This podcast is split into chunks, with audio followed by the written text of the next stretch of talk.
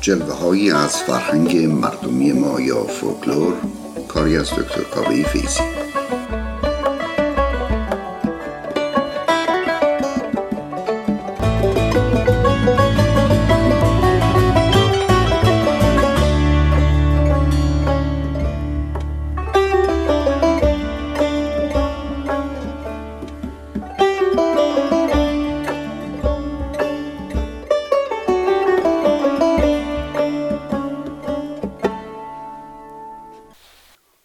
با سلام خدمت دوستداران برنامه فرهنگ مردمی. امروز می‌خوام در مورد نان و نمک صحبت کنیم با هم دیگه.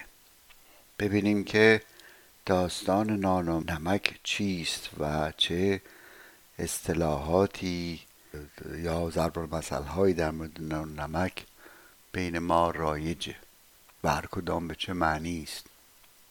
از لحاظ تاریخچه‌ای نان و نمک معلوم نیست از چه زمان تبدیل شده به یک نماد بین فرهنگ ها این که میگم فرهنگ ها به این دلیل است که نان و نمک خاص فرهنگ ما نیست و اشاره خواهم کرد که در فرهنگ های دیگه با البته تغییرات معنایی چه مواردی رو شامل میشه.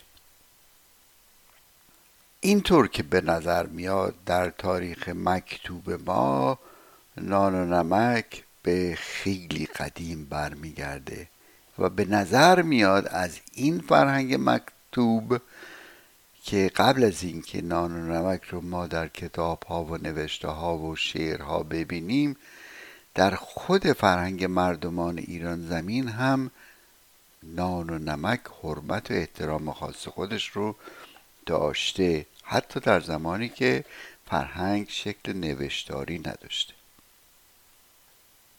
اشاره کردم که در فرهنگ های دیگه هم نان و نمک جایگاه خاصی داره. مثلا در فرهنگ های اسلاو در فرهنگ های اروپای شرق و جنوب همینطور در شمال اروپا در منطقه بالکان در میان ممالک عربی بین ایرانی ها ارمنی ها یهودی ها حتی آلمانی ها به ترکیبی از نان و نمک برمیخوریم که این در رسومشون به شکلی جاری است و مورد استفاده داره.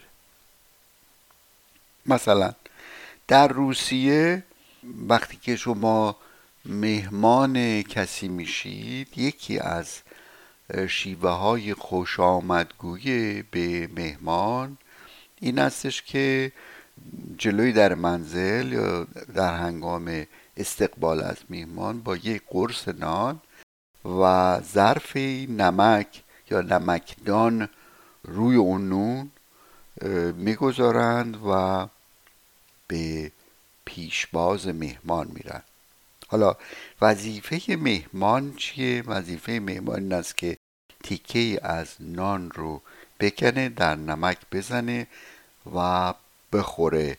به این ترتیب مهمان نوازی میزبان رو به درستی جواب داده. یادمون باشه در تعارف ها همیشه در یک از برنامه چند برنامه قبلی به این موضوع اشاره کردیم. تعارف یکی گوینده است یکی دریافت کننده ای تعارفه و اینکه چگونه به تعارف جواب بدیم هم خودش رسم و رسومی داره. شبیه به این رسم رو در کشوری که الان به نام بلاروس یا روسیه سفید نامیده میشه هم داریم. در لهستان هم هست در بلغارستان هم وجود داره. آلمانی ها نون و نمک رو به دلیل دیگه ای عرضه می کنند و اون نستش که در مراسم عروسی هاشون به نشانه برقراری پیمان پایدار بین عروس و داماد نان رو نمک رو میارن و همچنین به عنوان آرزوی باروری بهسیستی و رفاه. در کشورهای عربی یا در فرهنگ عربی بهتر بگم نان و نمک به منظور اتحاد بین دو طرفه. یعنی مثلا پس بفرمایید که دو طایفه دو خانواده می‌خوان با هم دیگه هم پیمان بشن یا اینکه نه با هم دیگه حتی شاید خصومت داشتن با حالا می‌خوان آشتی بکنن. در مراسمشون نان رو نمک رو میارن و این نان و نمک که با هم می‌خورن یعنی دیگه ما از این به بعد با هم دیگه هم پیمان و دوست هستیم و با هم از در صلح در آمدیم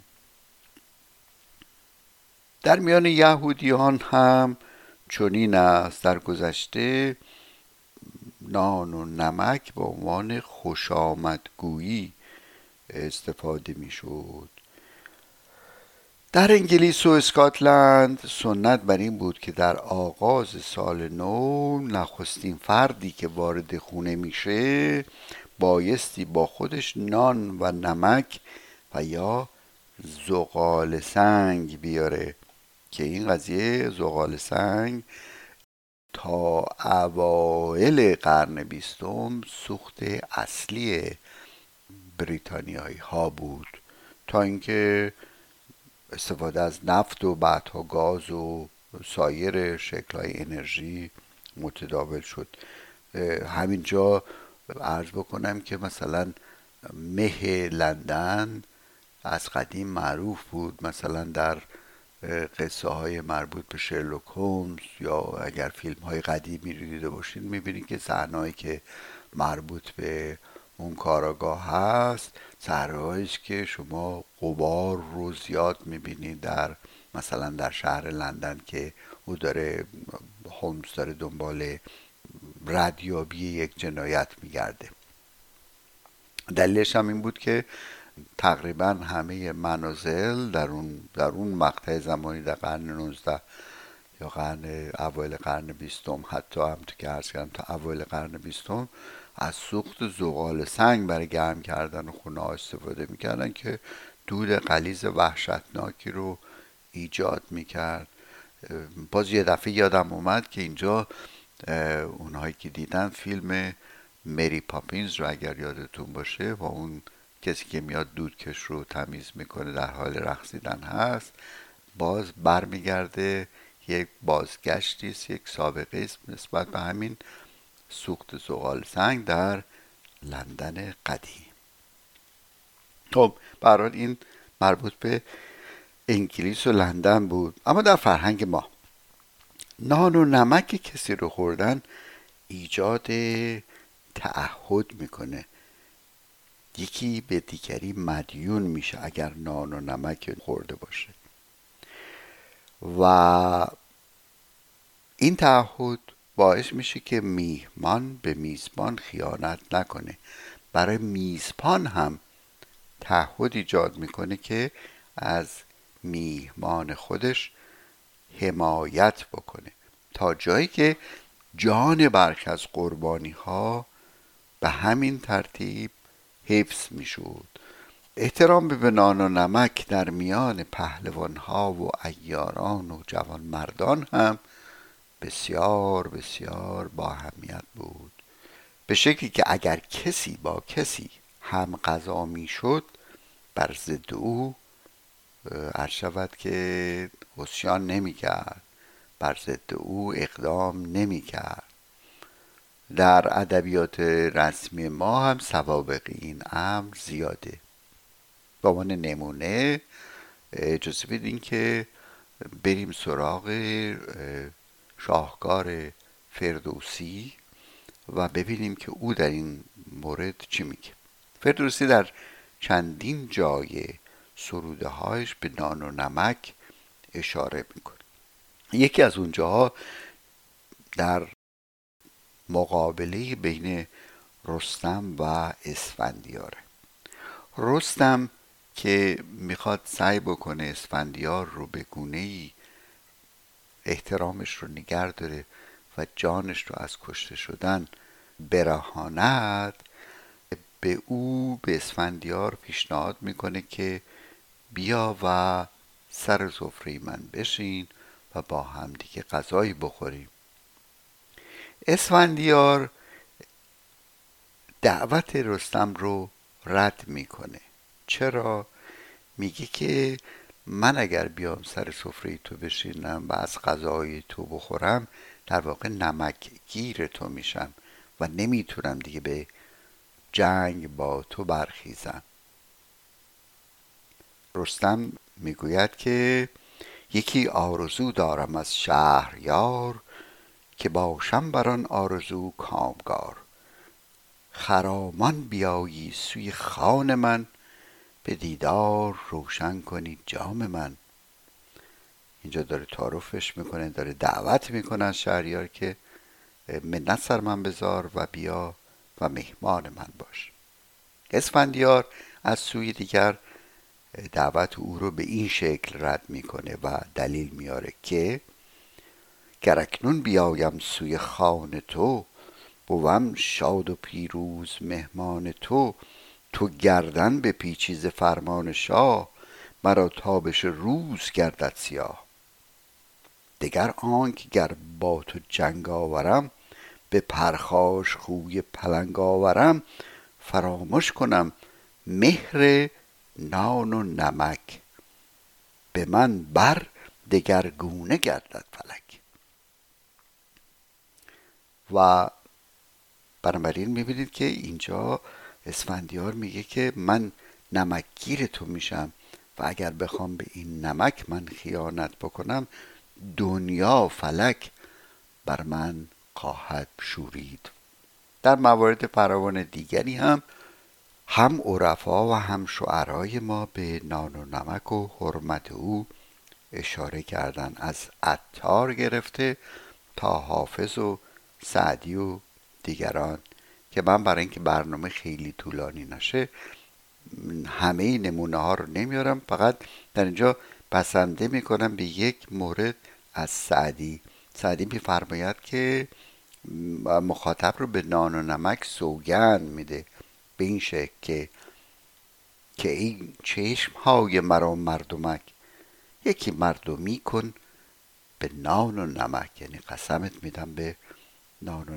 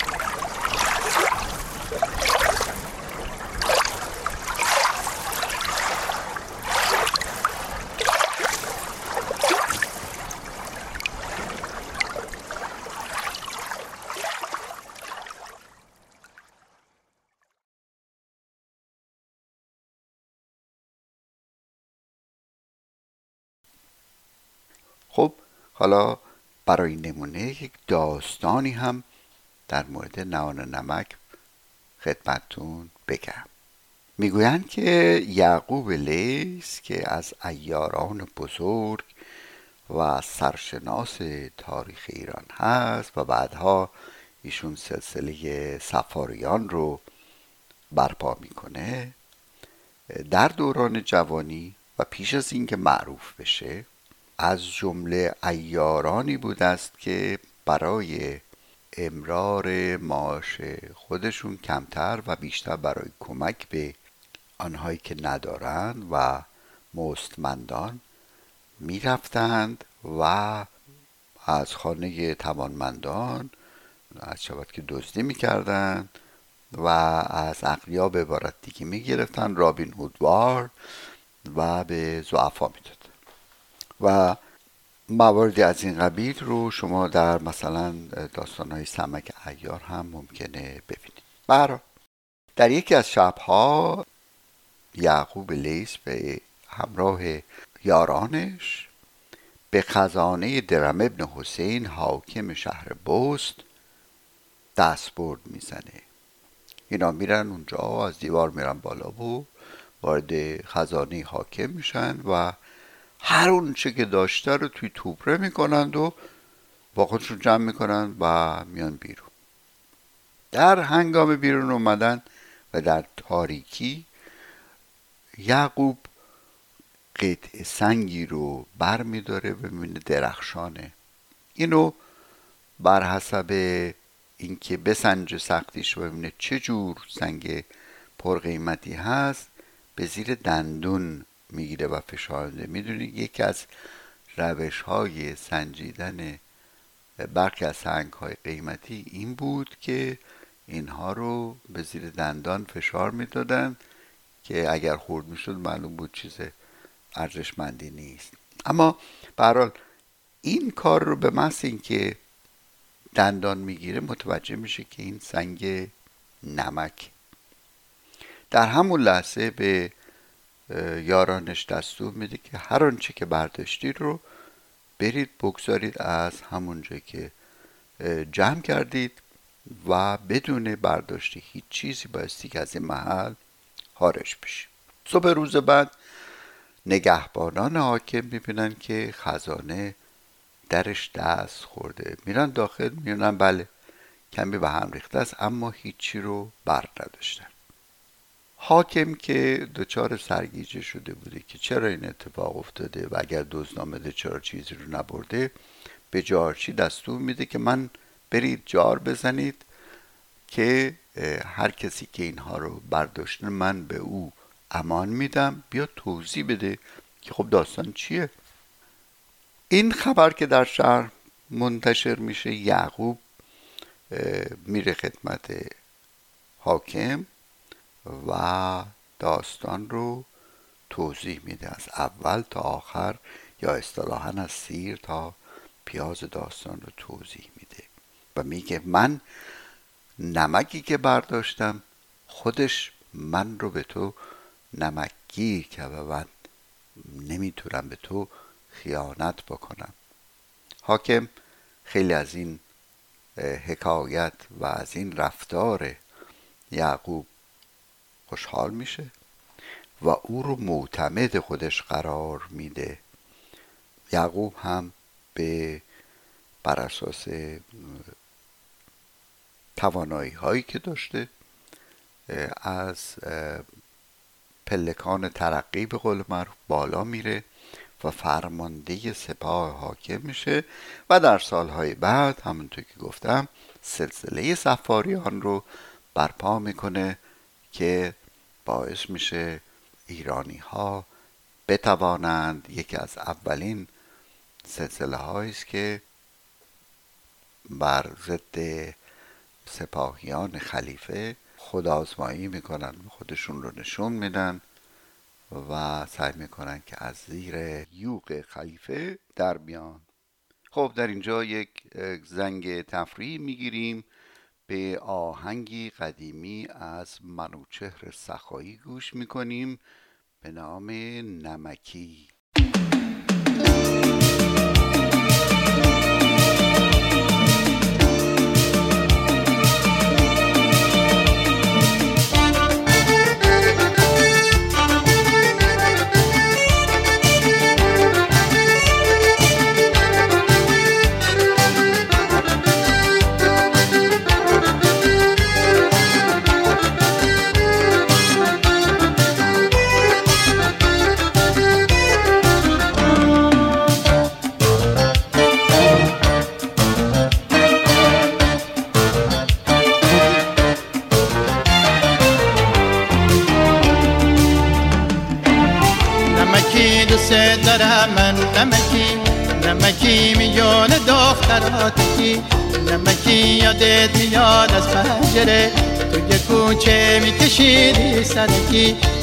نمکی دوست دارم نمکی نمکی دوست دارم نمکی نمکی تو دستی دستی زدی یا دلم شکستی. نمکی هفته رو بستی نمکی یه در رو نبستی.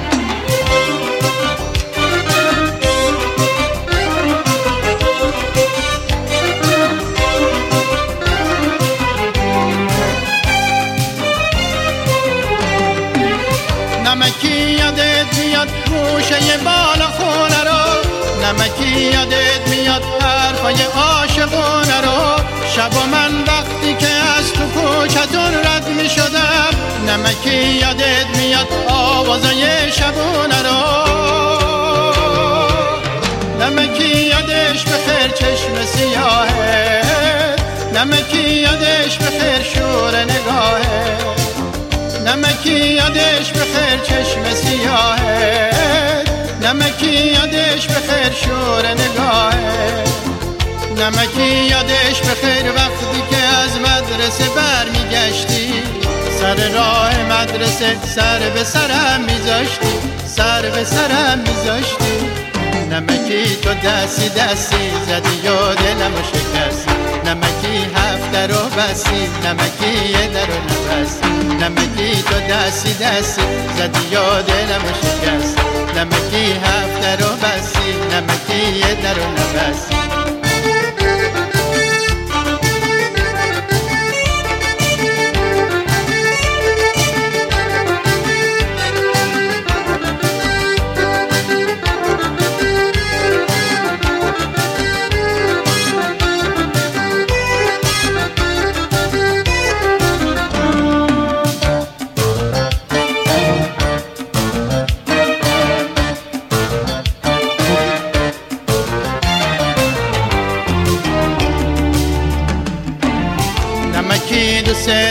من نمکی نمکی میون دختراتکی نمکی یادت میاد از پنجره تو یه کوچه میکشیدی سرکی نمکی دوست دارم نمکی نمکی دوست دارم نمکی نمکی تو دستی دستی زدی یا دلم شکستی. نمکی هفته رو بستی نمکی یه در رو نبستی.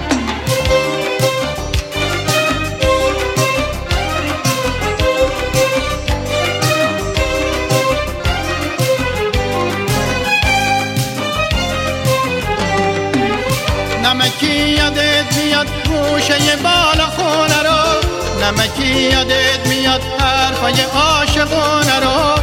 شب و من وقتی که از تو کوچتون رد می شدم نمکی یادت میاد آوازای شبونه رو.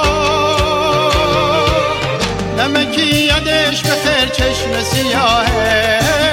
نمکی یادش به خیر شور نگاهه. نمکی یادش به خیر چشم سیاهه. نمکی یادش به خیر شور نگاهه. نمکی یادش به خیر وقتی که از مدرسه برمیگشتی. سر راه مدرسه سر به سرم میذاشتی. سر به سرم میذاشتی. نمکی تو دستی دستی زدی یا دلم شکستی. نمکی هفته رو بستی نمکی یه در رو نبستی. نمکی تو دستی دستی زدی یا دلم شکستی. نمکی هفته رو بستی نمکی یه در رو نبستی نمکی تو دستی دستی زدی یا دلم شکستی. نمکی هفته رو بستی نمکی یه در رو نبستی نمکی تو دستی دستی زدی یا دلم شکستی. نمکی هفته رو نان و نمک در امپراتوری روم در اوایل نمک نوعی از پرداخت بود به سربازها. و تا این حد که بر این باور هستند بعضی از زبانشناسان که کلمه سالری انگلیسی از همون ریشه سالت به معنای نمک می آید. باز ما محدود نیستیم به دنیای قدیم در دنیای جدید یعنی آمریکای شمالی و جنوبی مایاها در این قاره از نمک به عنوان واحد مبادله مثل پول استفاده می‌کردن. از این حاشیه که گفتم بگذریم برگردیم به فرهنگ خودمون. در فرهنگ ما از نمک برای رفع چشم زخم هم استفاده میشه.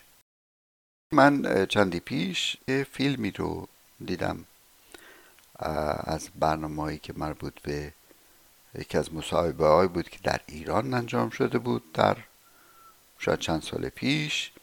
در این برنامه تلویزیونی دزدی آمده بود و توضیح می‌داد که به قصد دزدی وارد خونه میشه و بعد شاید اون زمانی که میره بسیار گرسنه بوده بوی خوش غذای صاحب خونه توجهش رو جلب می‌کنه. آقای دوست ما میره به طرف آشپزخونه ظرفی برای خودش غذای مفصلی می‌کشه و حسابی می‌خوره سیر میشه ظرف رو میشوره می‌ذاره سر جاش و بدون اینکه هیچ چیزی برداره در رو میبنده و میاد بیرون.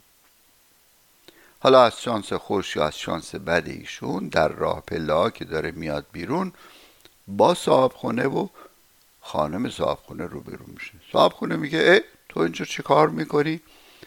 و دوست چاره ای نمیره جز اینکه توضیح بده که چه شده و چه شده. میگه نه من صاحب خونه میگه من قبول ندارم بریم تو ببینیم چی برداشتی. اونم میگرده خودشم میگرده داخلم میگرده می‌بینه نه واقعا هیچ چیزی رو بر نداشته. صاحب خانه می‌خواد که ایشون تحویل پلیس بده. اما اینجا خانم خونه باز به قول قدیمی ترها از خودش جوان مردی نشون میده. به چه ترتیب؟ به دوز میگه که از کیف خودش.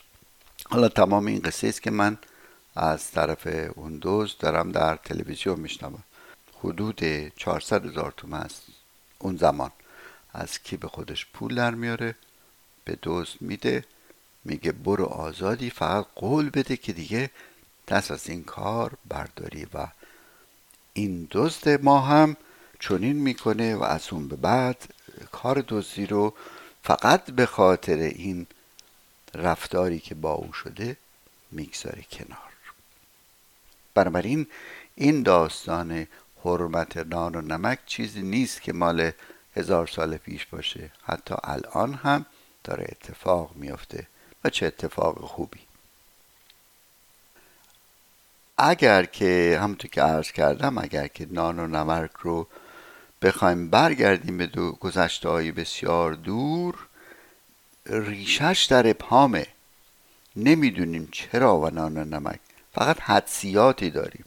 در اینجا چون این داستان شیرین یا با نمک نان و نمک مستلزم این استش که بحث رو حداقل یک نیم ساعتی ادامه بدیم و وقتی برای این برنامه نمانده باقی این داستان رو می‌گذارم برای برنامه هجدهم. پس تا شنیدن برنامه بعدی شما رو به ایزد منان می سپارم شب و روزتون خوش.